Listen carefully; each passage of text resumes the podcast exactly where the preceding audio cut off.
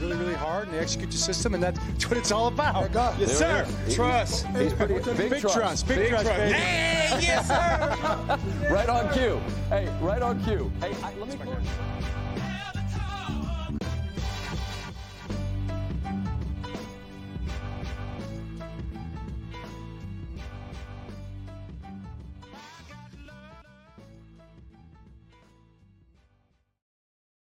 Back on the Jumbo Set podcast. It is Wednesday, January 10th. My name is Jake Louque, and I'm joined by Spencer Nathaniel Schultz, not present with us on the instant analysis of the uh, the the gutting loss to the Pittsburgh Steelers this past Sunday.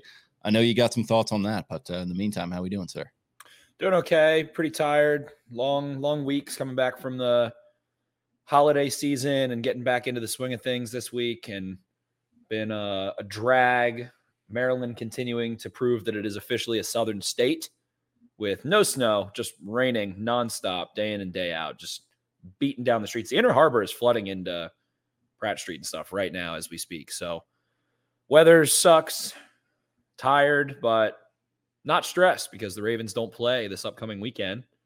And that wild card weekend is sneaking up on us. Can't believe it's finally here. Can't believe the regular season is over. I don't know. It felt long. It felt both long and short. It felt like this one.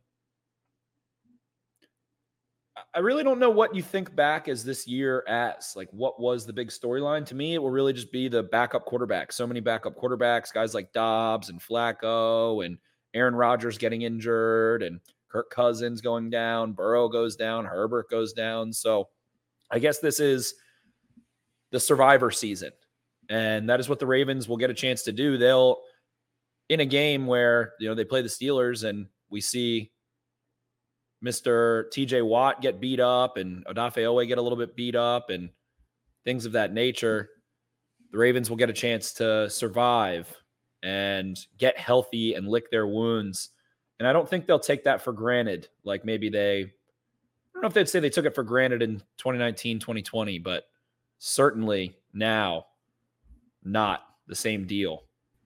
So, with that in mind, the Ravens will get to lick their wounds. And I don't think they'll take this bye week for granted that they'll have and the ability to rest a couple of guys. Last week, did see some guys play more than others, like Patrick Queen, who was kind of beat up after that one and was like, I don't know why they played me so much, but I played and uh, felt like he, he was in there for a long time. But it's a survivor season all these backup quarterbacks, all these big injuries, things like that in a longer schedule. And I know that the NFL plans to address their preseason and training camp and practice schedule, is something a lot of coaches have talked about wanting to refresh the way that works. If there's going to be less preseason, they want to make some more changes to make sure that they can callus properly as is needed. So the Ravens will get a chance to play a couple of games at M&T Bank Stadium, hopefully, a couple at least. And so that puts me at ease a little bit that I think this team is ready to rock and roll. Some fun interviews. Zay Flowers has an interview with Ryan Clark on his show, Lamar Jackson with Tom Brady, all that good stuff. So I'm a little tired. I think everybody's a little tired. How are you feeling? I'm feeling good. Um, weather notwithstanding, we've had a, a, couple technical difficulties here to go. Uh, we're currently running on the generator up here in Reisterstown. Weather is weird, like you mentioned, the floating, uh, flooding in the harbor. Wind has been going out of control uh, yeah, we, weird weather. We got, we always got to get that in. So I'm glad that I did. Uh, otherwise, that you know, feeling pretty good. Ten days off the sauce here. I'm going to keep that rolling, obviously through January. Uh, that's that's always a nice way to start the year, kick the year off, kind of dry things out, little hit the reset button there a little bit. So that's good too. Uh, and yeah, I mean, I'm kind of with you though. Like, uh, you know, I was watching those games last week, man, and like I didn't go to the game like you did. Um, so I was flipping through red zone, and I was like, man, like 18 weeks. I hate to be like a shout out to Jon Gruden, a clueless anti football P, but 18 weeks, it's too much. Like, it, you know, and like, uh, notwithstanding the stupid numbers now 12 and 5, 13 and 4, things of that nature, like 13 and 3 just worked. 12 and 4 just worked and now we're 12 and 5 and we're 13 and 4 and we're 14 and 3 and it just doesn't the symmetry is off with that i, I just gotta say and it's the nfl just you know the land grab continues and they're just going to run into the ocean and then they're just going to keep they're just going to build planks out onto the ocean and keep trying to grab land and do whatever else but i don't know it seems to be working for them so that's my mini rant on that. Regular season is too long now a couple meaningless games there uh browns bengals i don't know why that game was even played but yeah overall feeling good uh, because to your point, the Ravens have been a nice salve here the last uh, the last several months, and uh, it, it, reached a, a, crescendo there with that Dolphins game, and I've just been kind of riding that high since. So ready for the playoffs, and we got an exciting uh, exciting weekend in front of us with the Super Wild Card weekend. I noticed you didn't put the Super in there. I, I'm going to need you to uh, correct that as we go forward. But uh, before we do go forward, wanted to quickly plug this once more. It actually uh, we had a little bit of a delay with our event at Jimmy's Famous Seafood. It's getting pushed back a week now crab cakes and football. They had been doing crab cakes and baseball, hosted by Eric with a bunch of the Orioles players. It has now been shifted over to the Ravens with crab cakes and football featuring Kyle Van Noy uh, next Tuesday, uh, January 16th at 7:30. I think Banks is hosting that one as well as the one with Justin Madubuike, which is the next night uh, Wednesday, January 17th at 7 p.m. And you can get tickets to their website. They've got two different tiers of tickets uh, with all sorts of different benefits on their website, jimmy'sfamousseafood.com, under the the events tab. So go ahead and check that out. But uh, yeah, I'm I'm feeling all right to your question. Love to hear it. And now, as I said, I mean, so looking back at the Steelers game, I guess what happened in hindsight, not a ton to talk about. We don't have to spend a ton of time there, but did oh, actually you, you, you don't want to spend a ton of time on that game? It was it was a funny game and funny in many ways. I, I, went to the club level for that one. It was the first time I watched the game there. I've been in the club level before. Very weird scene going on there where it was obviously raining and windy, but you're covered for the most part in the club level. And I remember going back in to use the bathroom at some point, I think right after the, the second half kickoff. And there was just like 80 people laying on the floor, like cuddling and watching the game on TV, like on the floor. Bit of a was, wine, bit of a whining cheese crowd in there, I think. Yeah, it was. I don't. Um, I don't think I'll ever be back. yeah. Maybe it was a little strange because it was a meaningless game, but boy, oh boy, yeah, the the charcuterie cuddles were going on on the floor, and did not like what was going on in there. I, I'm I'm good on that. I'll stay out in the weather. Uh, I'm fine, thank you. So that was very peculiar. Uh, Diontae Goof Pickle Johnson with his big play where he uh, jogs for 40 seconds to get off the field Listen, man, it's, it's, it's, a lot of ground to cover. He just didn't have the energy. I get it, man. The weather is just tough. I, I love Diontae Johnson. I'll, I'll say that. He has a huge touchdown in this one. Whatever. People are freaking out about Marcus Williams. It was like not his fucking fault. I don't think the one arm um, man was going 100% out there. I'll just say that. And uh, no, like, why why would he? he shouldn't even been out there. They, they, that's the and that's the issue. Like these games are so stupid because you have guys out there that are playing to protect themselves and to the Steelers, that wasn't the case. They had to win, and they end up getting in because they win. But Patrick Queen, Marcus Wood, Ronnie Stanley's out there. They don't. You don't have enough players where you can just sit everybody. You can't do that. The math doesn't work. So, uh, very, very strange. I don't, I don't know what the solution is, but it was a weird game. Justice Hill's stat line, one of the strangest things I've ever seen in my life. Zero rushing attempts for zero yards. 10 targets, three receptions for 26 yards. And I'm going to go ahead and put this out into the, the ethos. Relax with the rail route. Relax yeah. with the rail route. They they did it against the Dolphins. Don't something stupid's happening with the rail route. It worked a couple times against the Dolphins. I don't know. What did they run it three times against the Steelers and threw it there? I think hey, Todd found his uh he found his Matt and cheese play and he's like, all right, I'm just gonna run this every time. And then you know, once your roommates start to adjust to it, you crack another beer, you're like, all right, maybe I gotta start doing something else. I love the way you put that. Yeah, your room exactly. Your roommate's like, all right, I'm done. I found the defense to stop this rail route. Yeah. Uh, so that was funny to me. Justice Hill's stat line overall. Trenton Simpson comes in, makes a couple plays in this one. I didn't go back and watch tape. I, I'm I'm, I'm making some YouTube content. Check out my Lamar Jackson MVP video, which should be live tomorrow night around eight, hopefully. But weird game, weird overall. Isaiah Likely makes a big boy play. Nelson Agholor catches a couple balls and whatever, just running around. TJ Watt kicks the door down after a five second sack as you know water is wet and well water's actually not wet but as gravity exists and you know the sky is blue tj watt gets a seven second sack of Tyler Huntley, kicks the door down. Gave and sprains his MCL. Excuse to use that True Detective clip, which is maybe the funniest line in television history. you were like the Michael Jordan of being a son of a bitch. Like I just think of that with TJ Watt now. Yes, he is elite at being a son of a bitch and kicking the door down on his five second sack. So all's fair in love and war. Najee Harris, so on and so forth. Uh, whatever. I won't be back in the club level, and and we can just leave it at that, I guess. But I don't know. The Steelers sneaking in is just incredible. The Jaguars implosion, the Bills getting business done through blood, sweat, piss, vinegar, tears, and fire. And a lot of fun stuff happened in that week. The Bears Packers was a fun one in ways. So that's the the interesting dichotomy of the hapless fish in a last breath flapping around on the table of games like you mentioned the Browns and the Bengals versus, you know, Bills Dolphins or Bears Packers and things like that. Yeah, and yeah, watching Red Zone, it, like I said, it was just kind of like a, that that Jaguars Titans game that was pretty awesome, and obviously RDT had some emotional investment in that, so we were kind of all following that one together in the group chat.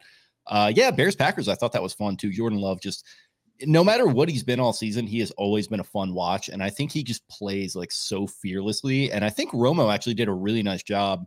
Uh, he was doing a little bit of his I don't know Jim stuff, getting a little excited uh, in that one, but he had a, he did a really nice job breaking down like Jordan Love didn't look like this when he was at the where do you go Utah State, I think something like that. Um, and he was like, yeah, he didn't look like this in college, just like Rodgers didn't look like he did at Cal. Like it all started with Favre, like learning to kind of throw off your platform and like doing those unconventional, unconventional like wrist angles. So Rodgers learned that from Favre on the bench, and then Love learned it from Rodgers on the bench.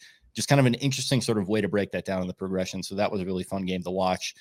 The way that they can all, starting with Favre, spin the ball and throw that tight lower arm slot, that one third arm slot, and just roll the ball with so much touch. And they do that little jump thing. They like yeah. jump into the throw, all of it. It's it's really one of the more interesting things in sports. Yeah, never never really on just a solid platform. It seems like, which could maybe be to your detriment at times, but like if you master it, like Rodgers did, and I think like Mahomes has a little bit, and even Lamar Jackson this year, um, to an extent uh, man, it is uh, it is really fun to watch. So yeah, Jordan Love, uh, he he was a good watch there. Feel for Bears fans, but probably for the best for them uh, ultimately to get that higher draft pick. And then obviously that's going to be a big conversation. What happens with your guy there, Fields? What are they going to do with that number one overall pick? That's going to be a fun uh, off-season topic of discussion. But uh, yeah, I guess we can kind of eschew the normal segments here because, like you said, you didn't watch tape. I didn't have too much interest in going back to that game. What are you uh, What are you excited for with uh, or uh, what are you wild hard for with this wild card weekend, this super wild card weekend coming up? Well, I really want to see what the Chiefs look like. I think is the first place I look because speaking of survivor and a team that got a chance to lick their wounds, things like that, they're going to be it's a 0 degree game in Arrowhead, which of course is ready to go crazy. And now for the first time, Patrick Mahomes who gets the 3 seed and plays a home playoff game and, you know, I don't think this is going to happen, but the Chiefs very well could somehow end up never leaving Arrowhead for all we know. Like, whatever. Crazier things have happened in the world. But so now they have that chip on their shoulder. They have that underdog narrative that they can buy into. And they were able to rest Pacheco, Travis Kelce's usage, who people are talking a lot about Kelsey. He had a, I think he had a bad injury at the start of the year. I think that's what it was. And that ankle, and he's older and you don't recover quite the same. But you get over those eventually with a little rest and a little bit of whatever you know high powered science they can apply to it and the cryo chambers and the compression sleeves and all that stuff so really curious to see what this chiefs team looks like the dolphins match up there um, i just I, I really do feel bad for the dolphins like they lost both outside linebackers two impact outside linebackers that were having great years they go ahead and sign Justin Houston and Frank Clark, I think, or maybe it was Bruce Irvin. One of the, those are the same in my head. One of the two of them. Those Seattle backers, yeah, those, those pass rushers, they all kind those of those two. Yeah. So they signed them. You know, throw Michael Bennett on there. Who knows? But they signed those guys, and they're to get. I assume Waddle has been targeting to play in the wild card. I assume his entire recovery, everything. Mostert as well. They clinched the playoffs, and it was like, all right, we don't need to do anything but get in. So now they have to go play that game. And my one buddy just keeps saying over and over, like Skylar Thompson almost beat the Bills. Skylar Thompson almost beat the Bills. Don't count out Mike McDaniel. He can scheme it up. And I don't think people realize truly how debilitating it is to the Dolphins offense to remove Waddle from it specifically, because that is the only other receiver at all, tight end wise, anybody else that can have any gravity and keep you remotely honest from honing in on Tyreek Hill. And Hill's like put up good box score numbers. I think he had like nine for 99. And in that one, you know, he drops a couple balls that he probably could have taken off on. But a couple bad drops the last couple weeks. He had the one against the Ravens, and then yeah, the other night he had a, a at least one. So he's always he's always dropped the football. I think that's the cost of playing full, you know, pressing the X button on Xbox when you're playing Madden. You run through the catch, you might drop the ball. Yeah. So that's the pro and con of being the fastest man alive and playing like the fastest man alive. Also, and, a lot going on in his personal life here recently too. So you can kind of, you know, maybe Very if the situation isn't all the way there, you can kind of forgive that. And they did, and they already clinched. And in his head, he might be like, "Well, we don't have Waddle. Uh, we'll just let's just get to the playoffs. Like I'm, I'm tired." So interesting there, but I, I feel like the Chiefs are in a division that melted down like gooey chocolate chips inside of a delicious cookie. I mean, the Chargers, the Broncos all just crumbled. They've been able to really lick their wounds for a while. They clinched a few weeks ago, so I'm very curious there. Bills, Steelers, whatever. I mean, I don't even have anything to say. Bills are going to throttle them. And then finally, that brings us to the other side of the AFC, which is, I think, the game that everybody's probably most excited for, I think, especially Ravens fans, because – that's probably who you're going to play is whoever comes out of that. And now we see a rematch of just a couple of weeks ago between the Browns and the Texans. And I think what's interesting is that Bobby Slowik is getting a ton of attention for head coach stuff, but has been a weird, like, they've been a weird offense because it feels like they get into these third and long so often and these second and long, like they, they have no efficient run game you don't do enough to put CJ Stroud ahead of the eight ball, and then he just bails you out. Oh, yeah, it's a lot of it's so much Stroud Superman stuff. Not even in that Colts game, but like recently you watched him, and he's just like making a couple of these plays every single game, and it's like, can he continue that? Yeah, maybe to an extent, but like it's it, that is a difficult to sustain offense. It is, and without Tank Dell, who's another ISO winner, Nico Collins has been unbelievable. Your guy, my dog. Yeah one, one of my dogs from a couple years ago, but been unbelievable getting open after the catch, playing like I don't even know who to say he plays like because he's huge. He's a big, strong dude, and he's been able to be so dangerous after the catch. He's he what people plays, want James Washington to be from Okie State. Yeah, yeah, I can see that. He plays like a running back a little bit almost, but he's like really yes, he does, he does, and he transfer he uh catches and turns himself into a running back pretty quickly. Transfers through the catch into a runner really efficiently, strong has gone crazy when CJ Stroud's been healthy. So in that previous matchup, no Will Anderson, John Greenard, I think, plays three snaps. John Greenard's still hurt, which another one of my guys, but I think that could be a huge catalyst if he doesn't play versus plays in his again, we've talked so often this year, the survivor year, if he's healthy or not. So the Browns had Amari Cooper go for 250. Dan Orlovsky was doing a segment on NFL Live what do you do? Do you play too high? Do you play single high? Well, if you play too high, then the Browns are going to go heavy and run the ball on you. And, you know, you don't feel great about your run defense necessarily. I think that's where the Texans are, whenever their season ends, going to invest a lot of resources into those big nose tackles and a little bit better inside linebacker play, things like that. But a little bit damned if you do, damned if you don't. Amari Cooper hasn't played since that game where he went for 260. And Dan Orlovsky's solution was travel Stingley with Amari Cooper, and then you know trust Derek Stingley, who you drafted super high, is super talented, and played well against the Browns in that game. They basically just put him on the other side of Derek Stingley, and then got him. So I think you have to try to let your guy go in for you. But I think this game is going to be. I think of all the games, this and who knows? It could be like it's impossible to predict how these things play out. Maybe Packers can somehow put up a fight on the Cowboys. Who knows? But um, I think that this will be the game that comes down to the last score, the last drive of the game, and who has the ball and who can kick a field goal and things like that. So uh, tough matchup, man. And it's hard to go prepare again for the Browns because they, they just play a very, very very vanilla defense. They run cover one and cover three and they press you and they do a little bit up front with pressures and a little bit of sim and a little bit of blitz, but they just run the same coverages and are like, fine, beat us. And so you're like, uh, we wish we had Tank Dell and we wish we had a more dynamic back and offensive line and they don't. So with that in mind, I don't know.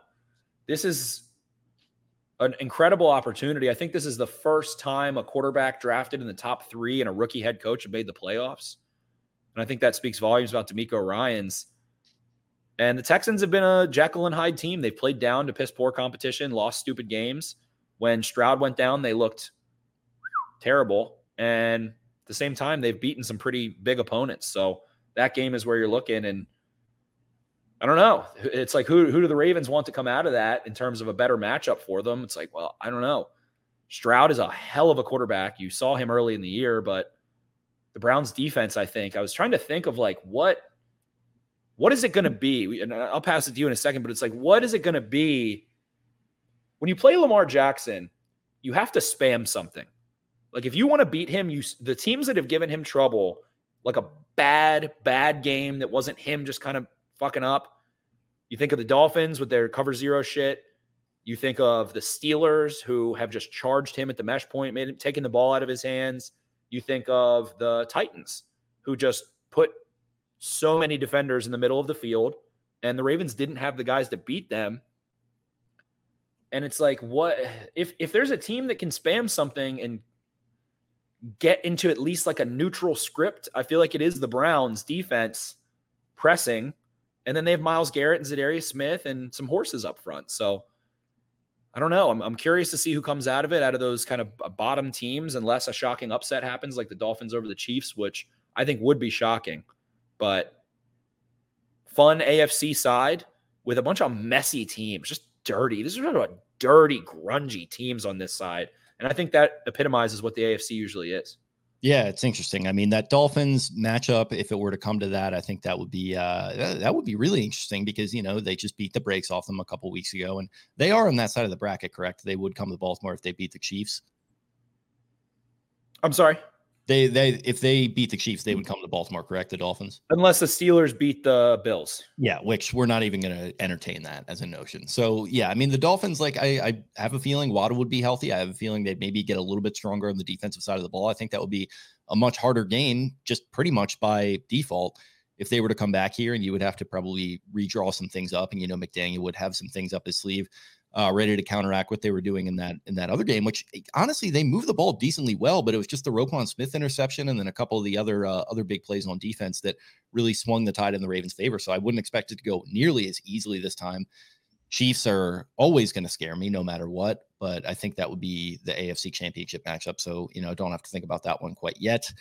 Texans and Browns. Yeah, that is the one that everyone should be looking at, rightfully so. And it's almost like a pick your poison because the Browns, you know, we saw them punked the Ravens in Baltimore early this season in that second half of that game. We've talked about it ad nauseum. Jim Schwartz, obviously a tremendous coordinator. They've got so much talent uh, at each level, and they've just got the athleticism to hang with guys. And Owusu Koramoah, I mean, he's not necessarily a Lamar Jackson stopper, but we we saw him hurt him a couple years ago, and uh, that wound up being super consequential. And they've got all sorts of talent there, like I said. And then on the other side of the ball, it's funny we talk about this rest versus rust kind of stuff. Like, no, sneaky, not a lot of people talk about the fact that Joe Flacco was just on an all-time heater, and then he's just going to sit out for a week, and then you come back, and maybe maybe that lightning is going to be kept in the bottle. It's funny to be on the other side of this now, a decade later. I was talking about this with Kevin on Locked On Ravens, like other teams saying like, oh well, you know, he he beat Andrew Luck and then he went into Denver. Like he can't keep this rolling. Like and then he just does. Like he just he does it for four games in a row and wins a Super Bowl. And he hasn't been that good though.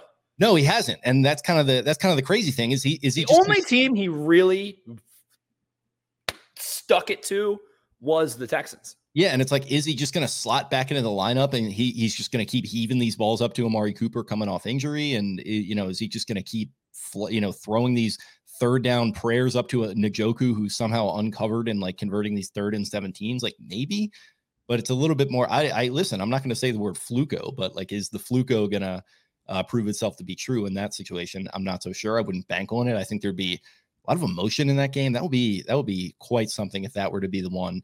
And then on the other side, it's almost like the inverse with the Texans, where they obviously have a good defense and they're talented, but they're young. You know, you're relying on Will Anderson, you're relying on Greenard coming back from injury. Um, Pitre has played pretty well, I think, for them. Stingley, you're talking about as well. Um, you know, it, it would be tough, but it wouldn't necessarily be as difficult as the Browns. But on the other side, you do have a very dynamic quarterback uh, that's going to be tough to contain no matter what. And he's just putting the ball through a keyhole uh, a couple different times a game down the field. And there's just a there's a chaos factor that I, that worries me with Josh Allen in a potential AFC Championship matchup. Like Josh Allen just makes these games like, you know, he just turns them into this like just chaos fest, just this carnival of just chaos, this bonfire of the vanities, and it's just like what is even going on with Josh Allen half the time. But it almost slants to be the field in the Bills' favor. I don't know if it's quite that level with CJ Stroud quite yet, but uh, it, it would be a much tougher matchup than it was in week one because he has turned into a different player since then. Uh, and they're they're really firing on all cylinders too. So going to be an interesting wild card weekend to watch. I cannot uh, wait to kick my feet up and uh, dive into these games because I think, um, like you said, it's just a lot of messy, grungy teams, a lot of injuries going around, a lot of backup quarterbacks, just a weird, weird year.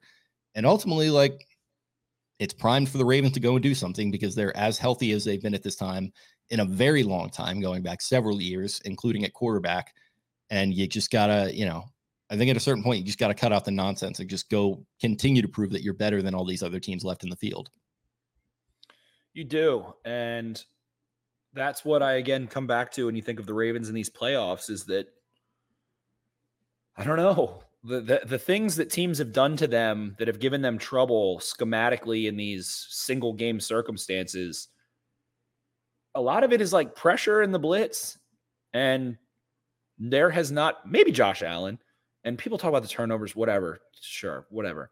But I don't, there's no one who has played with pressure, meaning a defender in their face, creating pressure, getting them off their spot better this year than Lamar Jackson.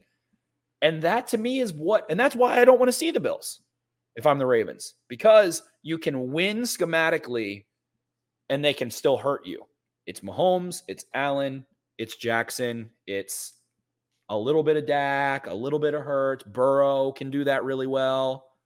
Uh, but those are the guys that I'm, I'm looking to. And, and, you know, Purdy didn't do that when the Ravens presented it to him, got him rattled, got him seeing a little bit of ghost there. So those are kind of Jared Goff. I don't believe in Jared Goff. And to talk about that game, I love the Texans money line, honestly. I love the Rams money line. I hmm. love the Rams money line. We've talked about this Detroit defense when the Ravens played them. They line up and play, and Matt Stafford will tear you apart. You don't make him think, and you don't sim pressure, and you don't get creative and hit him. He will tear you apart. He's another one, and he does play well with pressure. And man, if you want a value bet right now, I don't I don't mind those Rams coming out of that NFC, especially in terms of betting value. Uh, I think they're four digits last time I checked.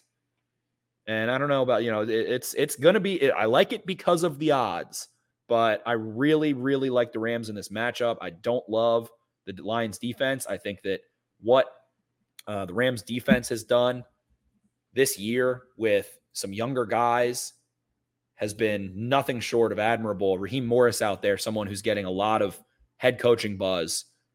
And that staff feels ready to rock and roll. So uh, do not be surprised. And credit to you. We talked about, you know, what you and I were just kind of talking. Hey, how, how did our preseason predictions go? I had the Rams as the worst team in football. Uh, I had a little bit of a Colin Cowherd take where it was like, I don't trust Stafford to stay healthy. So I think they're going to suck. And he did. And I'll, if there's someone that is that I think you can make a solid argument for MVP, he just won't get it because their record isn't good enough. It's Stafford. He has Puka Nacua, an unheralded rookie, and Kyren Williams. Cooper Kupp misses like the what first month plus of the season, and didn't even look that great when he came back. He looked he looked like oh no, is Cooper Kupp done? Yeah, and has regained form. But man, McVay, I think McVay, the two Coach of the Year candidates should be McVay and Kevin Stefanski. Either one of them should win it. I will hear you on either way.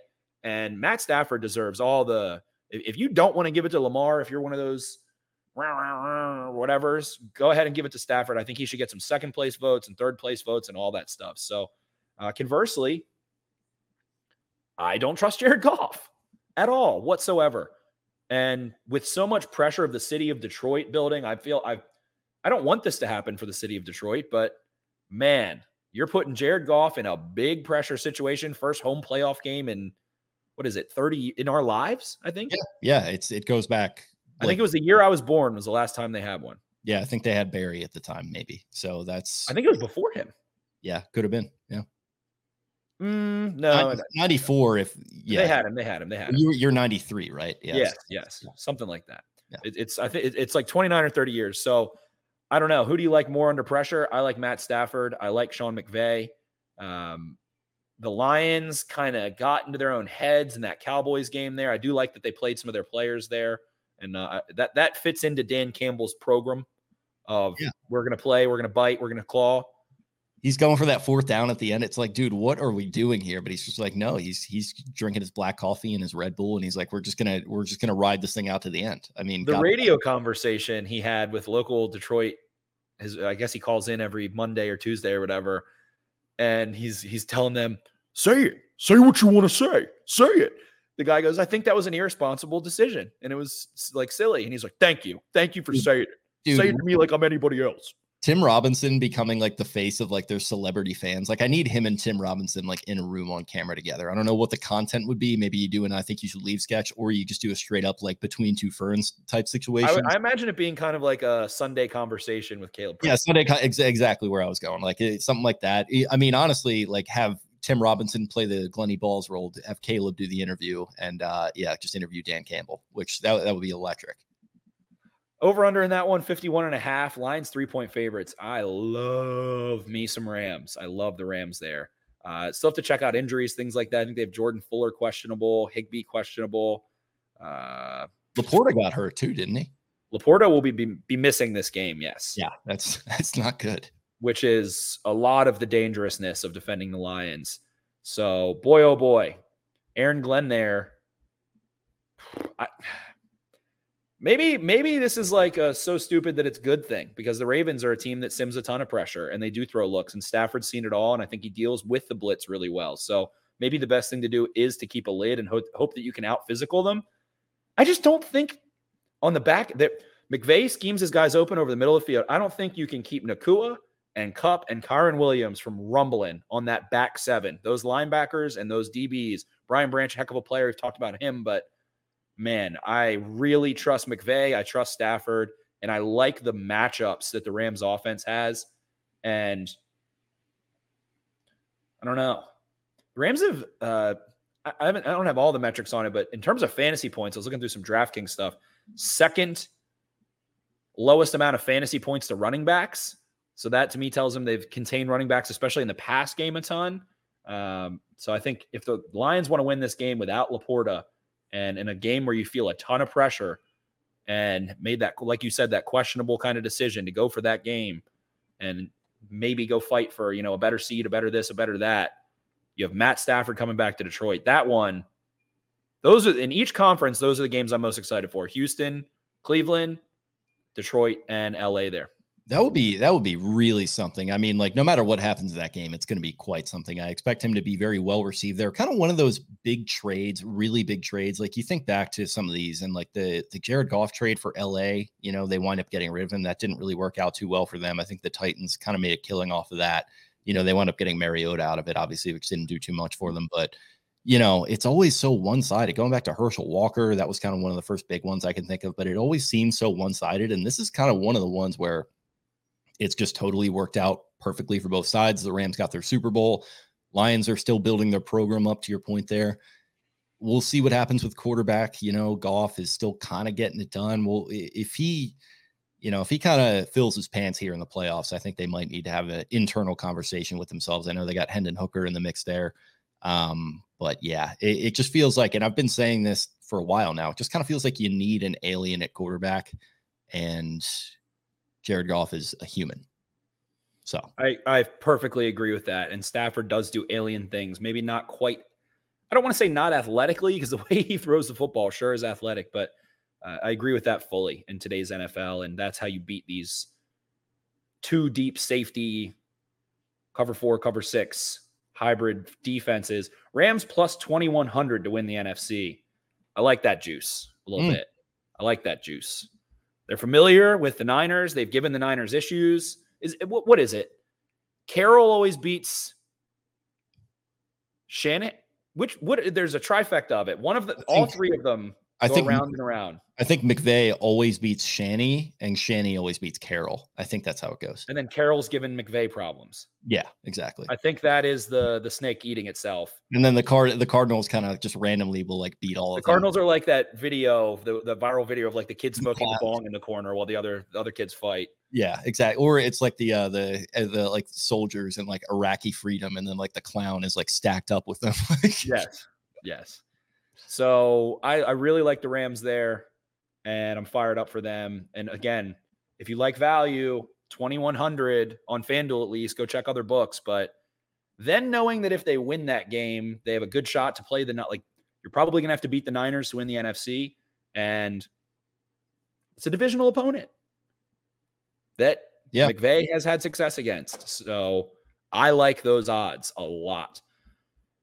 The other weird one, though, I think the weirdest game of the weekend, not to cut you off, we'll, we- if you want to keep going, go ahead. But Bucks, Eagles. That's exactly where I was going. That that's so weird. The Eagles just in an absolute free fall right now. Sirianni's uh, job security being called into question here.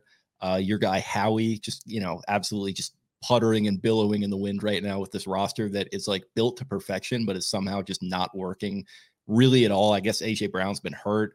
Vibes are strange. Do do the guys in that locker room are they rallying around Jalen Hurts? It doesn't seem that way.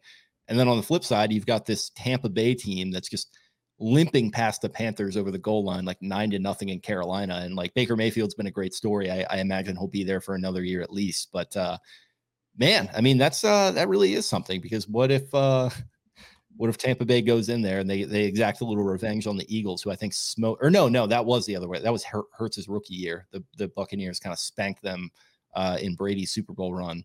Uh, so a little playoff rematch there, and I, I am excited. I think the Buccaneers could keep that one kind of close with the way that the Eagles are just in free fall. I know the talent doesn't totally match up, but you got some good receiving options there, and Evans maybe make a couple weird plays, throwing it up to him and some of those guys. Uh, I'll be tuned into that one as well, keenly. I'm curious if Darius Slay plays in that one. That kind of feels like the the what toppled the house of cards has been him out as well. Yeah. And someone that was apparently Ravens were in on, but yeah, Ra- Ravens legend Darius Slay. the fun of Baker Mayfield with Mike Evans and Chris Godwin and Rachaad White is a weapon, I'll say too, against an Eagles defense that has been getting destroyed.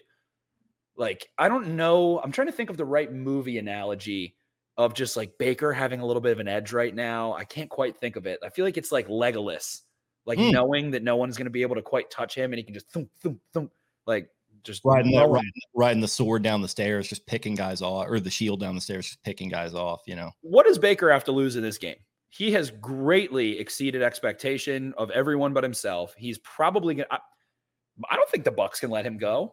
no, Why would you? With their record, where they're picking in the draft, and having a Daniel Jones type contract for him, and me, I mean, give Baker a five year deal. Don't make it a four year deal. Give him a long deal that you can deal with later and chop spread that it out. off. Yeah, spread it out over the over five years, and just like say, you know what, like we'll cut off the guarantees after like year three, but yeah, just let's let's handshake this thing right now and get it done. And like he's in Tampa Bay, it's a little more low key media market. He's probably a lot happier now. Like that's it's a good situation for him. He's made a good bit of money. He has a Heisman at a huge university. He's extremely marketable. He's going to make a lot more money as a media personality and all of that throughout his career. So, would love to see the Bucks bring back Baker and throw some more picks, get some value there. You know, I, I think it's a great deal for him to take.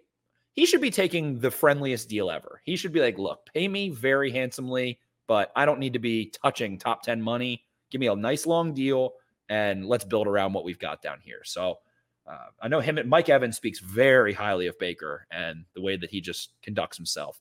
And he's a he's a grown ass man now. I also think uh, another sneaky option too. People, there's a the Nathan or the uh, the the Stephen Ruizes and the Derrik Klassens and all these people are having this.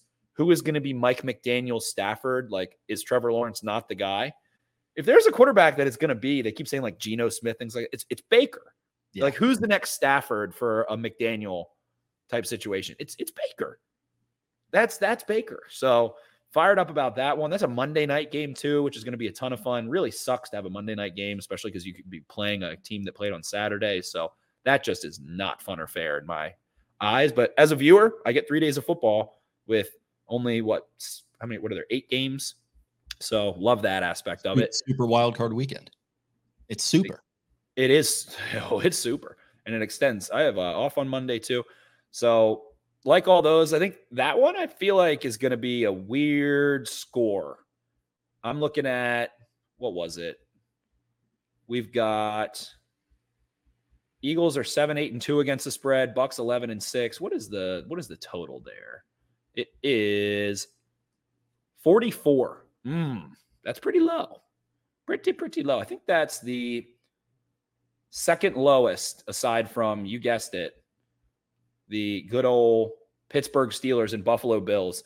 So, it kind of makes sense. I mean, it kind of makes sense. Like you get the Buccaneers, like I said, winning nine to nothing in Carolina, and then freaking Jalen Hurts and the boys are struggling to move the ball against, you know, Wink Martindale, who's got a foot out the door. Him and the Wilkins boys are going to go God knows where. If is he resigned? Is he still under contract? The Giants quietly tied the Ravens for most most turnovers forced in the NFL this year too. Of course, of course they did. Tyrod Taylor just going up and down against that Eagles or yeah, against the Eagles defense. Like it's it's something crazy that Tyrod wasn't playing over over Tommy Cutlets there. Uh, Pittsburgh. All right, I'm to say right now, how is it possible? This is one of the weirdest lines ever. I don't think there's been a more obvious over I've ever seen in my life, but Bills are 10 point favorites in a game that has 36 and a half as the total. That's nuts. That is a nut. Usually those are always like three and a half, four and a half. I always like rack up these crazy parlays, and I'm like, well, if this happens, and then like the game starts, and I'm like, oh wait, well then they have to get this opportunity to do that. Like all of a sudden, it everything becomes clear to me after the fact, and it just feels like ripe for that for me. Totally, totally agree. Uh, Bill's getting the second best odds from a lot of different analytics sources to to come out of the AFC. There, uh, them getting the two seed, they're the first team ever with five weeks remaining to be at 500 or worse and get a two seed or better. And I will say I did call that on this podcast if you've been listening. About about a month ago I said the Bills will win that division. But man, that game I there's no that just that line doesn't make sense. Those are double trap lines. I'm hammering the over. Over 36 and a half. You can you can put that on the board. Mm, the Stephen Shea uh the Stephen Shea hammer. The Stephen Shea hammer there. So what else stands out? What players wise? I'm really excited to see David and Njoku I'm really excited to see Isaiah Pacheco in the playoffs, who got banged up and then ran like a madman two weeks ago, and he just got a week off. That running, be, he's, he's, one of the most fun players in the NFL. Yeah, that running style, just not even like the, not even stylistically, because the way that he pumps his little legs and he, has got the kind of a cartoon run going on, little Stewie Griffin situation. The violence of his forward lean and when he puts the head down, he, he runs like Adrian Peterson. He runs just like a smaller, quicker, quicker meaning like his limbs are smaller, so it looks more looks like a roadrunner more. Yeah, it's more choppy. Looks it's just like Adrian Peterson. It's pitter pattering so, down the field. Yes. So I'm looking at him. Who else we got in these matchups? Mikey Evans. Quietly, oh. quietly, like already sneaky first ballot Hall of Famer. Like, yes, yes. I don't even know if it's sneaky. Like, and he's already got a Super Bowl ring. Like, you know, little if he goes beast mode in a couple playoff games here, it's like I, I, think he he needs to be talked about more for the career that he's put together. Amon-Ra St. Brown, probably the most slept on. What did he have? Fifteen hundred yard, over 100 and 1500 yards this year. I think he put up double digit touchdowns too. I'm excited for that game, man. I, there's so many playmakers in that game. Nacua, Gibbs, Montgomery. Amon Ra, LaPorta out of that stinks, and especially stinks for the Lions. But a lot, a lot, a lot of big names. I'm trying to think of defensive players. I mean, Micah Parsons. On the flip side of that, we can continue with Micah, but on the flip side of that, I'm looking at this Chiefs receiving core because Rashee Rice has looked good, but is Kadarius Toney just going to have another like another couple WTF moments here because th- that that has been something to track over the course of this regular season. I have faith in Kadarius to make some plays in the playoffs. I think he can. I hope he does. Like, but for every like one big play that he makes, there's at least one other where he just clangs a ball off his hands and it's just into the it's just right into the breadbasket of a defender, and he's like running wrong routes and stuff. He's just he's a entertaining watch. Uh, Him and Diontae Johnson both went to Goof Pickle Elementary School growing up, and yeah, you know, this could if they were to meet up in the playoffs somehow, that would be the the Goof Pickle Bowl. It would. Um, Micah Parsons, I'm excited to see what he can do. Who are the Cowboys playing? The Packers. Packers are seven and a half point underdogs. Total in that game 50 and a half. The Skip Bayless Bowl, Mason Crossbar. He swore that field goal wasn't going in. He, he he'll swear to this day that that field goal wasn't good. Aaron Rodgers, you know, 50 seconds left, just threads Jared Cook that pass. Mason Crossbar, just that that upright extending it in the he- heavens, and Skip Bayless just having a seizure. Just you know, he'll go to his deathbed saying Mason Crossbar missed that. I'm looking at PFF Green Line here, and there's I want to look at they do best bets, and I want to look at what they have for Dak Prescott because wow, they're saying under so they do an edge on lines. I think Dak Prescott over one and a half touchdowns is one of the easiest bets you can make this weekend, probably. Um, at home, Mike Getting a- McCarthy, you know, gonna he's gonna want to stick it to them, you know, and also coaching for his job somehow. Uh, he's got them in really good position. Jerry Jones just not not closing the door on the possibility of turning the engine over there. Joe Barry also just might be the worst defensive coordinator in the NFL. Yeah, I think uh, that that seems to be the prevailing sentiment. Jaire Alexander, another what a character to follow here this season as well. Uh, just with the coin toss shenanigans, and he's somehow showing up on this local newscast, and it's like, oh, we have a fan here to talk about you know the the upcoming game, and you know this big Packers fan. And it turns out to be Jaire Alexander wandering around Lambeau Field for some reason, so he's been fun too. CeeDee Lamb will score a touchdown in that one. Playoff CeeDee. Playoff CeeDee. So I, I think the I think the the Cowboys are going to throttle them. Uh, seven and a half. Maybe we see, maybe I'm going to say more specifically. I think we see a Herculean effort from the Cowboys offense, who have been humming and humming and humming in many ways, especially at home. They do have a tough game against the Lions there, but I'm gonna go Packers cover. The Cowboys have a lot of playoff skeletons in their closet right now. The the weird thing in San Francisco. They, it's just a bad mojo with the playoffs, so they've got a hump to get over. And I think it's going to be. I think that will be weighing on their minds a little bit. I, I feel like the opposite. I feel like this is the perfect matchup for them to have that lift off of them, and I feel like they're going to be Oh, able to. um, okay, create- go go Packers first half cover then, because I think it's going to be like it, it, uh, they might be teetering for a minute or two here. I think. Uh, that that makes sense. The the Cowboys suck in the playoffs and always have. So It's meatball fan stuff, but like this we stuff, also have we also no of course it's the, the, the playoffs are the perfect time for meatball fan stuff and we also have the Dez Bryant as well Oh yeah, yeah. There's a there is a lot of history, and this is just a matchup that just it just feels right. You know, these two teams have been playing in big games going back, you know, decades, back to the 60s and 70s. So it's gonna be it's gonna be a lot of fun. I, I love it when they get together. Uniform matchups are great. A lot of history. It's gonna be fun. it is fun slate overall and I guess to take it back I mean now that we see who's in the playoffs I did not have the Texans I believe that we did say out of the Texans and the Colts one of the two of them we were like neither of us had them in but we were like we know one of these two teams is going to make the playoffs lo and behold they play for the playoffs on Saturday night I didn't have the Dolphins I did I have, have I did have the Colts in actually. I had them 10 and 7. I, I I said this in the group chat. I had them doing literally exactly what the Texans did. Like good young rookie quarterback. Like they're gonna they had an easy schedule. I think that's part of the reason why Minshew got them to nine and eight. But yeah, just a you know, it kind of it was a little bit of a flip flop there. But yeah, credit to the Texans for doing that. Certainly. Uh, I missed on the Steelers. I had them at 10 and 7, but missing, as well as the Dolphins. I had at 10 and 7, but missing. I missed on the Packers. I think I had the Vikings and the Lions coming out. I'm gonna go back and listen to that episode, and then we'll we'll put some of the stuff out there more officially because I don't remember exactly what I had across the board. I got you. You had the Rams. I think you might have them winning their division or something crazy. Maybe it was nine and eight. No, you either had them at like nine and eight or winning their division. Yeah, I had the Niners as the one seed. Um, I'm pretty sure. I think I did too. Yeah, but yeah, I, I think I I, was. I had the Lions in. I had the, the Eagles in, but I the Bucks I had finishing like three and fourteen or four and thirteen. I had them them and the Rams as like the two worst teams in football.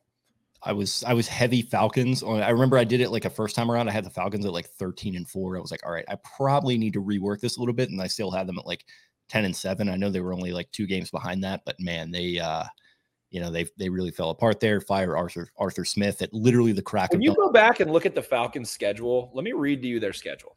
That's what it was. It was the schedule was so easy and their roster is that good. And I was like, Arthur Smith can probably get something out of Ridder. The And far and away best team they played was the Lions. They went Panthers, Packers, Lions, Jags, Texans, Commanders, Bucks, Titans, Vikings, obviously without Kirk Cousins, Cardinals, who they lost to, yeah, Saints, of course, Jets, who they barely beat, Bucks again, Panthers again, Colts, Bears, and Saints. They basically played the Lions, the Texans,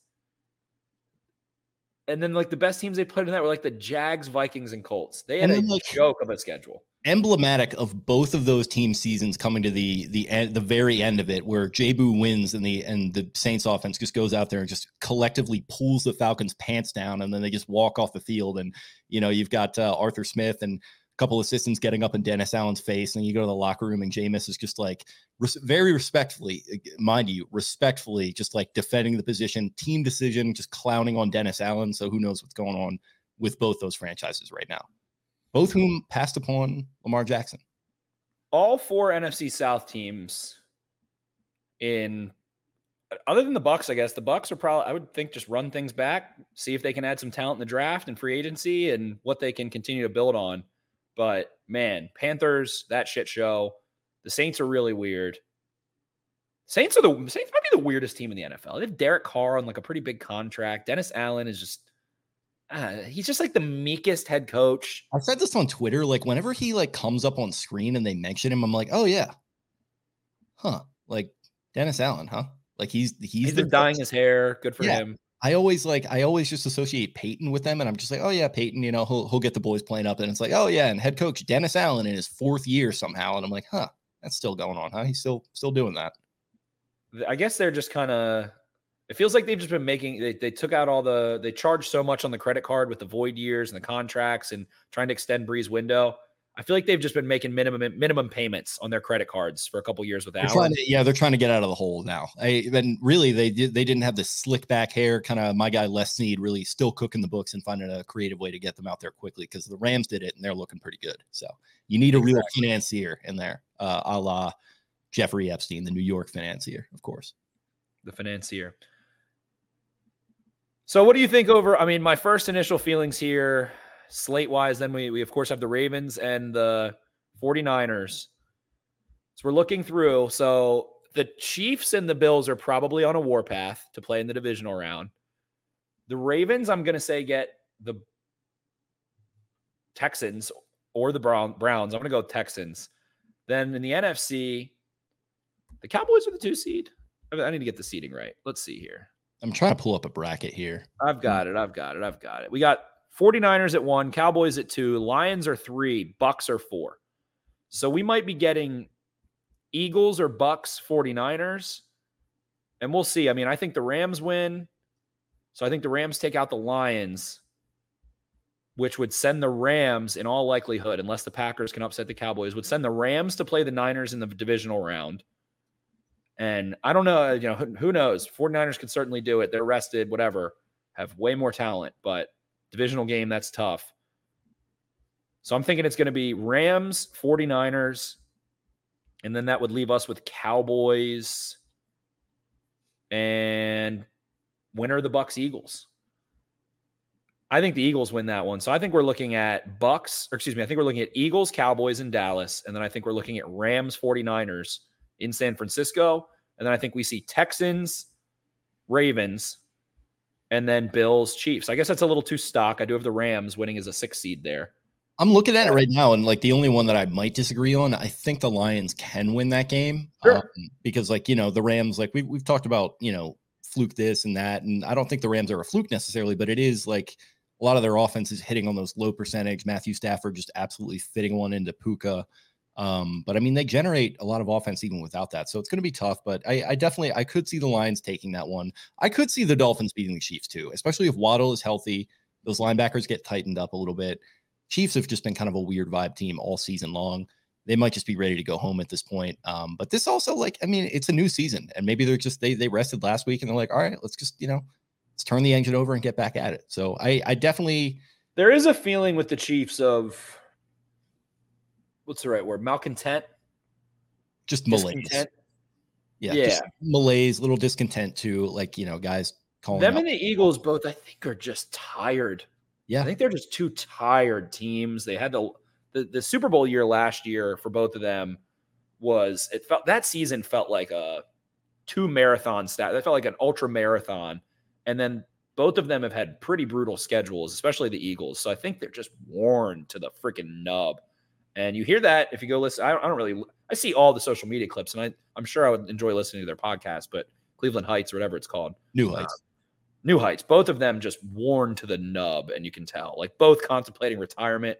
So many guys on both teams that and I mean, like, the fact that they're they're doing the podcast in the middle of all that, like we know it's it's not a massive investment, but it's like you know, all right, well there goes a weeknight, and like they're it's on your mind. Yeah, it's on your mind. It's Yeah. definitely on your mind. It's Yeah. center. Your day is like you're like, all right, I'm going. I'm, um, you know, we have we're not in the NFL. We do other things, but throughout the day, you're getting stuff done, and then you're like, gotta gotta record tonight. Gotta record. What are we gonna do? And a couple hours before, you're like, all right, when?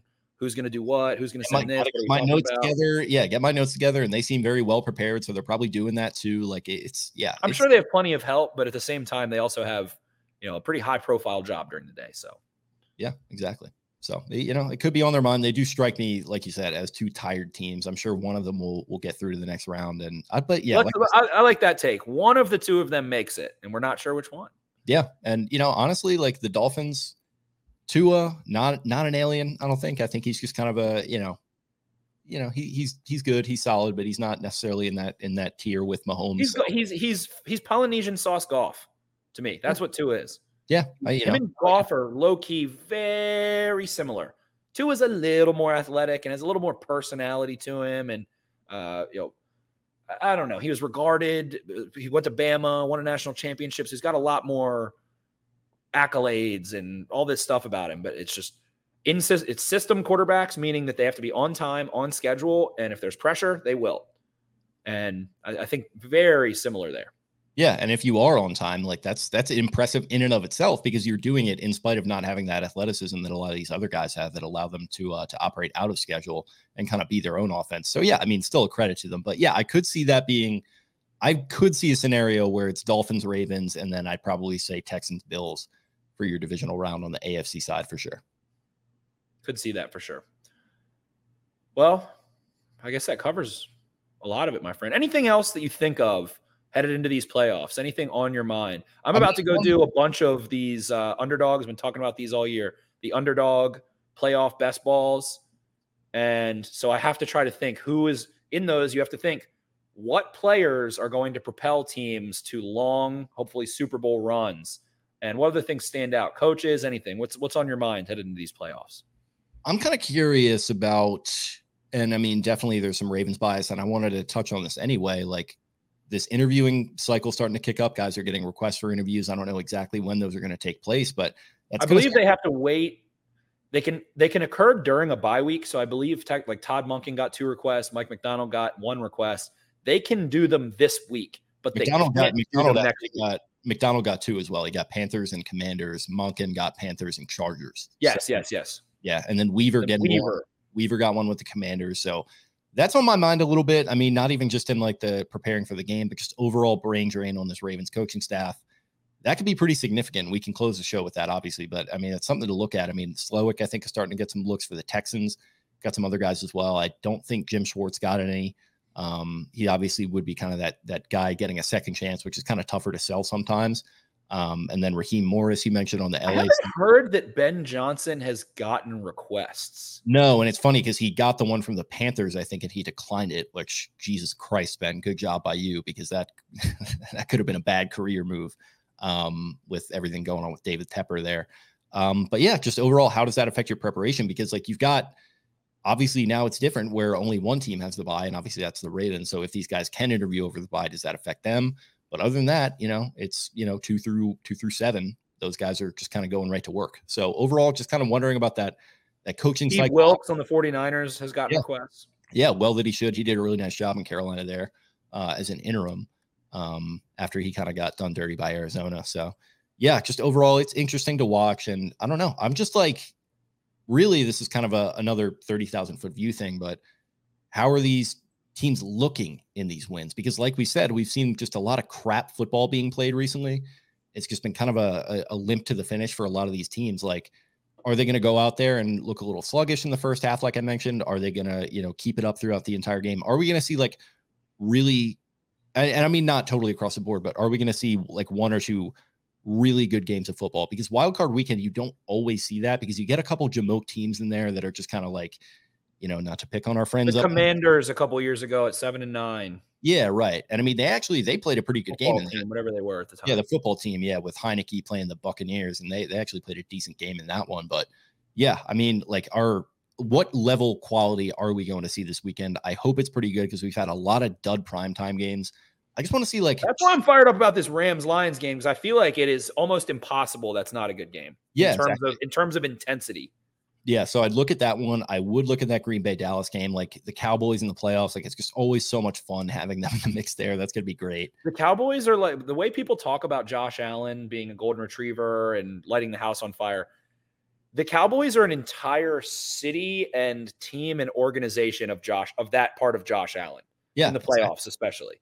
Yeah, They They're- they are total internal chaos in the playoffs. Yeah, 'cause it's just some some Ben Herbstreit vibes. Just you know, like, is it an empty vessel up there in the head a little bit? Um, so yeah, I mean, like I'm, I guess I would say just overall putting a bow on it, like I'm expecting Texans Browns to be a good game. I'm expecting and hoping that we get a great game with the Rams and the Lions, and then I think we will get a close game, if not a very well fought game between uh, Kansas City and Miami. But other than that, nothing that I think is going to be like super close or well played. And I think that will be honestly fine because, like I said, wild card y- it can be kind of hit or miss. If we get three at least decent games, decent to good, I'd be happy with that.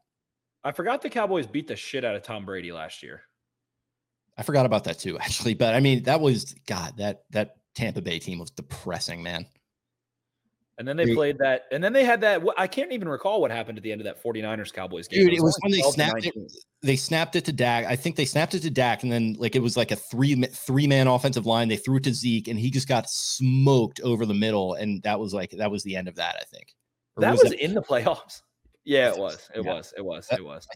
I want. I think that was last year. If that was two They years. ago- lost. So the 49ers knocked them out two straight years. They beat the Seahawks in 2019. So you had the 49ers two years ago. Dak did the quarterback draw, and like Yes. he couldn't the line. The ref wouldn't get out of his way. He's like trying to rip the ref out of the from behind center to like. He ended up causing more time, like fooling around with the ref, than if he just like let the ball drop and let the ref do it.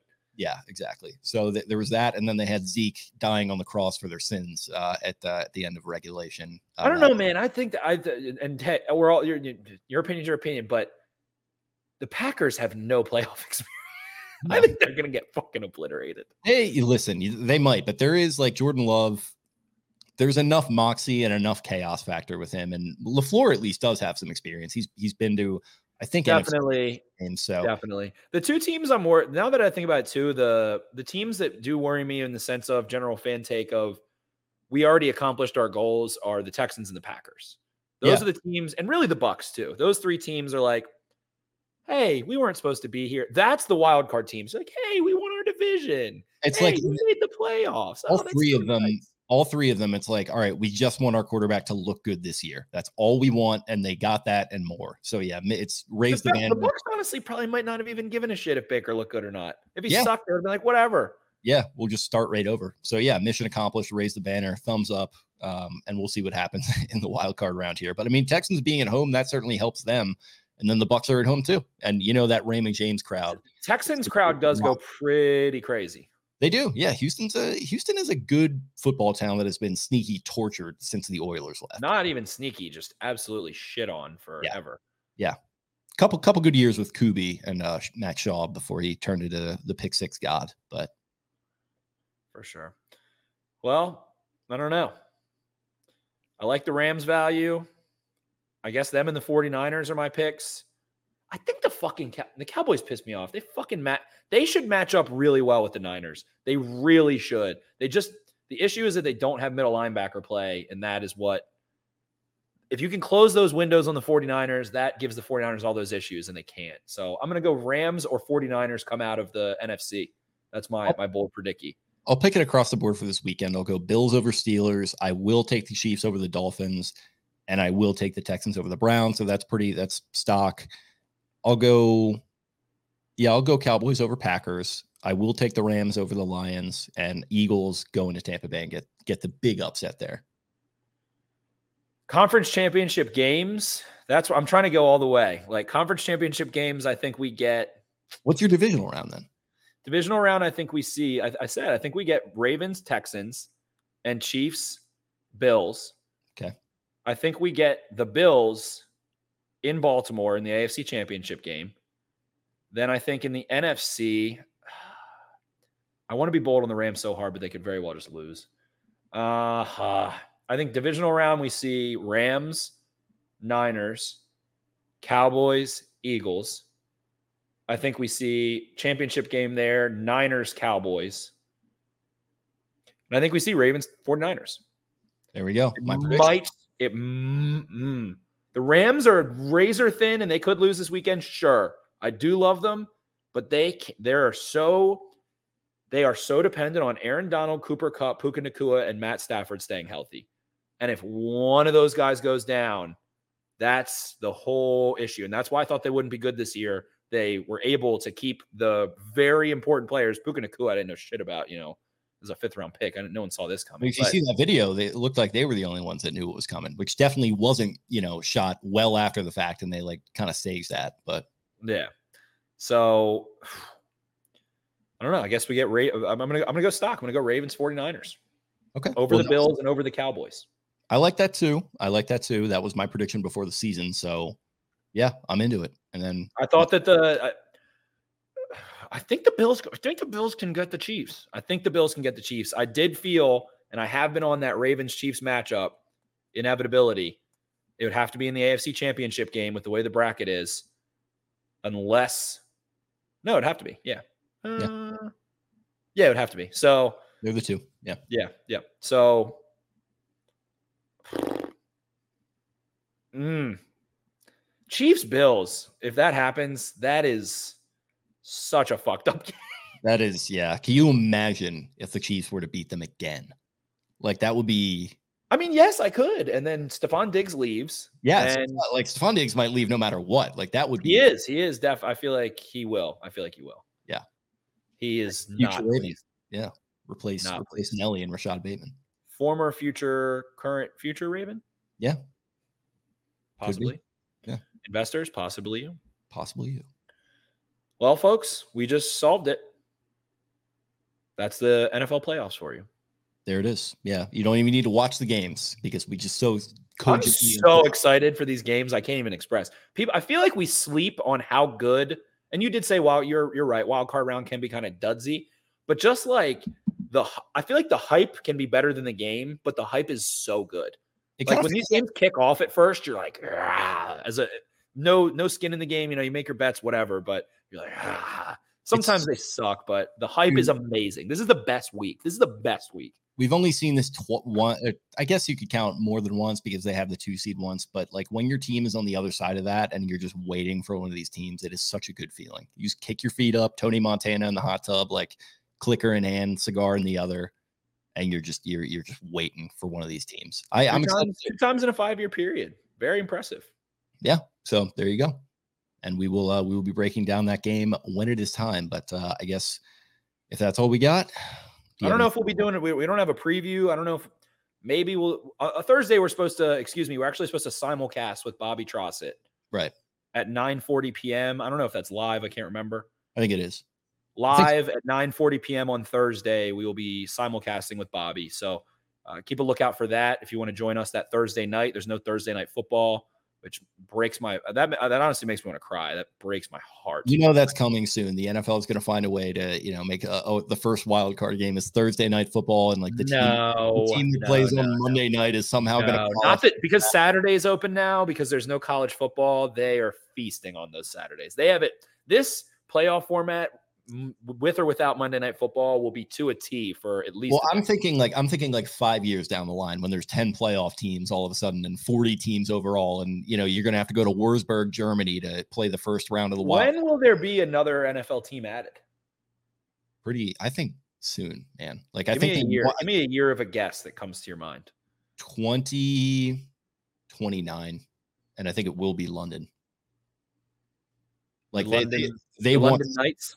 They want this London thing to happen. The London Jaguars. It's it's it's gonna be the Jags. Like I don't. I mean, You might be right. it's been written in the stars for going back decades at this point. Shad You might Khan, be right. big London guy. God, having to imagine having a three game road trip or a three game. uh I guess they would just come over here and stay here somewhere. Yeah, it's I mean it it's preposterous. Like I'm not this is not retweets are not endorsements, but like this is going to happen. And like there's going to be 10 playoff teams and the the NFL is just going to go year round. It's going to be the Premier League like on steroids and we're just going to be slaves to it. I don't know. It's tough. Youth participation in football is down. That's why Travis Kelce and Taylor Swift are dating. You want to double click on that? Maybe connect that thread because my theory is that they are uh, And I'm hey, I'm sure they like each other or whatever, but I feel like the the Taylor Swift thing, I think we're going to start seeing more and it might not be a dating player or whatever, but I think there are just efforts that have covert operations to encourage demographics of people that are holding their children out of the sport of football to like football more. And that is why ESPN and the NFL wants to pump up Taylor Swift content if you had to pick a demographic of people that don't want their baby boy to play football, it is tail it is Swifties. And now they're like now they know about like two point conversions and shit. So if you want to make that argument, I'll listen to that. Like uh, that they're pumping the relationship from a marketing perspective. I totally get it. I don't it. think they're I don't think they're dating because of that necessarily. Yeah, but like, if I- you're like, why? I like every time they show Travis T- Kelce and Taylor Swift. I'm like, good. Get the Swifties to like football. That is the ideal person who hates the idea of their of little baby Johnny Swift playing pee wee football and getting their brain bashed in. So they found the perfect dark corner to get football. Uh, what is the right word? Polling a- approval rating. You're getting a better approval rating of the sport of football as a whole. How many how many Swifties are gonna be like, oh, you're gonna go play tight end now, Johnny? Oh my gosh, you're gonna play tight end just like Travis. That's it's needed. It's needed. Th- That is what can prevent the NFL from their master plan of getting to 40 teams and a 365 day schedule. They need the bodies to do that. And youth football participation is low as opposed to 10 years ago and especially 20 years ago. Well, let me tell you with that prognosis, I think the uh, your your complaints about the whining cheese crowds, I think those aren't going anywhere if that's the case. I think the whole stadium, just build the whole stadium out of a club level suite at that point. Well, they the Ravens are. Yeah, They're, they're making the Black Wing now, so they have taken that money and are are going to build a super VIP with its own bar in the club level. of course. So the, the cheese and wine there will be flowing, and not a single down of football will be watched. And hey, that's that's showbiz, baby. Oh, late stage capitalism is a, a beautiful thing, isn't it? It is. Will I ever be in the Black Wing? Probably not. Do I want You'll- to? Kind of once. You'll find your way in there. I don't know if you'll sneak in or you'll like stumble into it by accident in a I don't have to. If I want to go to the Black Wing, I'll find my way to the Black Wing. I'm with I'm with the people. I'm I'm screaming. I'm hollering out there. That's And what I that's the other thing I'm going to say on this podcast. I'm going to get that started early. If you're still with us, probably not. The average viewership is about 27 minutes, but if you're still with us, we love you. I swear to fucking God, if in the divisional round, I swear to God, if not every, if fucking Joe Flacco comes to M&T Bank Stadium and every single person in that entire stadium is not screaming for three hours and 15 minutes, I will hurl myself. I might hurl myself off the Chesapeake Bay. Well, you- no, just go to Real Fan Dan section, and when he takes his shirt off, you hurl yourself off of that in a ceremonious show. It's like a, uh, it's like a self-immolation thing, like a protest. I I'm going to be Arms too about about the Steelers crowd. And I'm worried. Real fan Dan is right. It was not relentless there. That was a game to keep the Ravens in Baltimore. It was loud at times. There were some third downs. I just know that this city, as the games grow more expensive, the crowd that goes grows quieter.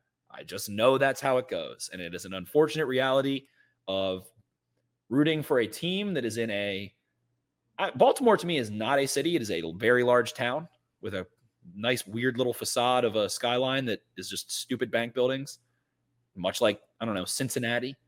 But man, please, for the love of God, can we bring back noise once in a I playoff you're- game? I Titans game was not that loud. You're I gonna will be say that too. You're going to be seeing not a lot of not a lot of purple camo pants in there. It's going to be a lot of Patagonia vests. Not maybe not only in this game, but A lot of Veja sneakers and uh, the winter hats with the pom pom on top with like the pink trim in it. You know, that kind of thing. The tickets are expensive, and I get it. And it's not your fault if you can't afford to go. That is not your fault. But if you can, and you just want to be a night. If you think you're going to the opera, I hate you. I hate you. I hate you. It's not a social event. It's it's serious. That's what Orioles games are for. Orioles games are for the social event. Yeah. So I know that it's coming. I know that it's coming in my heart of hearts. I hope I'm I hope I'm pleasantly surprised.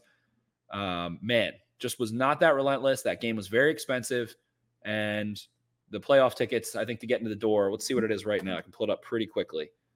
It is on the Game Time app. Free promo for you, Game Time. Sponsored pod. Two hundred and eighty dollars, four fifty, uh, two two eighty five per ticket. It's not as bad as I would have thought. Is that like that's not That- That is for, let's see, uh, upper end zone, row 22, section 541, 285, all in. And let's see, if you want to sit, row 9 and 520 is 390 per ticket. So there's a few seats that are under 300 to get into the door. So you want to go to two of those, you're talking about a six to eight hundred dollar investment. So start budgeting now. And there's a lot of people that also are like, well, I want to go to the AFC championship game. But what well, did we learn? what? What did we I- learn with the Baltimore Orioles? I had that thought four years ago, and I had that thought a couple months ago, and guess what happened both times? I will be in there for the divisional round this time. I that's why I love you. So please, for the love of God, if you are going and can afford to go, please just scream your fucking head off. That's all I ask. Okay. Well, listen, we'll have, we'll have plenty of time to break that down. We still got a wild card, a, a super wild card slate to get through here uh, this coming weekend. Any other thoughts before we close her out? I don't know. It's just fun. It's my final thought is it's funny. This is probably like our second or third longest jumbo set of the season, and the Ravens aren't even playing. Yeah, of course. We always find a way. My power was out. It went out in the middle of our, our first recording. You had to go take a dump, and now here we are in an hour and 20 minutes into this thing. We we just somehow Really, we're like at least an hour 45 from when we actually tried to start. Yeah, honestly, life finds a way. But okay, that's all you got. I can go ahead and close this out. Thank you guys, as always, for listening to this, uh, like he said, extra long version of the jumbo set. Always fun to jump in here with my guy. Uh, if you are listening and uh, you are a Baltimore Ravens fan, which of course you are, uh, go ahead and check out jimmy's jimmy'sfamousseafood.com. Uh, see if you can get yourself some tickets to the upcoming crab cakes and football next week, hosted by our guy Barstool Banks. I think we'll try to be in the house for at least one of them. Uh, maybe do some video stuff. It, it'll be a ton of fun. So go and get your tickets for that. Thanks as always to our other sponsors as well. Fed Thrill, Black Eyed Susan Spices. Uh, Fed Thrill, you can go to uh, their website, use X52 for 20% off. You can use X52 for 10% off of Black Eyed Susan uh, products. You can find them at participating Ace Hardware locations in the Baltimore and DC suburbs. Uh, so check their website out. They've got some great stuff going on as always. Uh, you can also follow us on social media at X52 Podcast on Twitter, Instagram, TikTok. You can find us on our social medias. I am at Jake Louque. That's L O U Q U E on Twitter. Spencer is at Ravens for Dummies. That's the number four in the middle there. Ryan is at Barstool Banks. Taylor is at Taylor Smyth 10. And Eric is at EDI TTI 22. We'll talk to you guys again very soon. See ya. Arrivederci.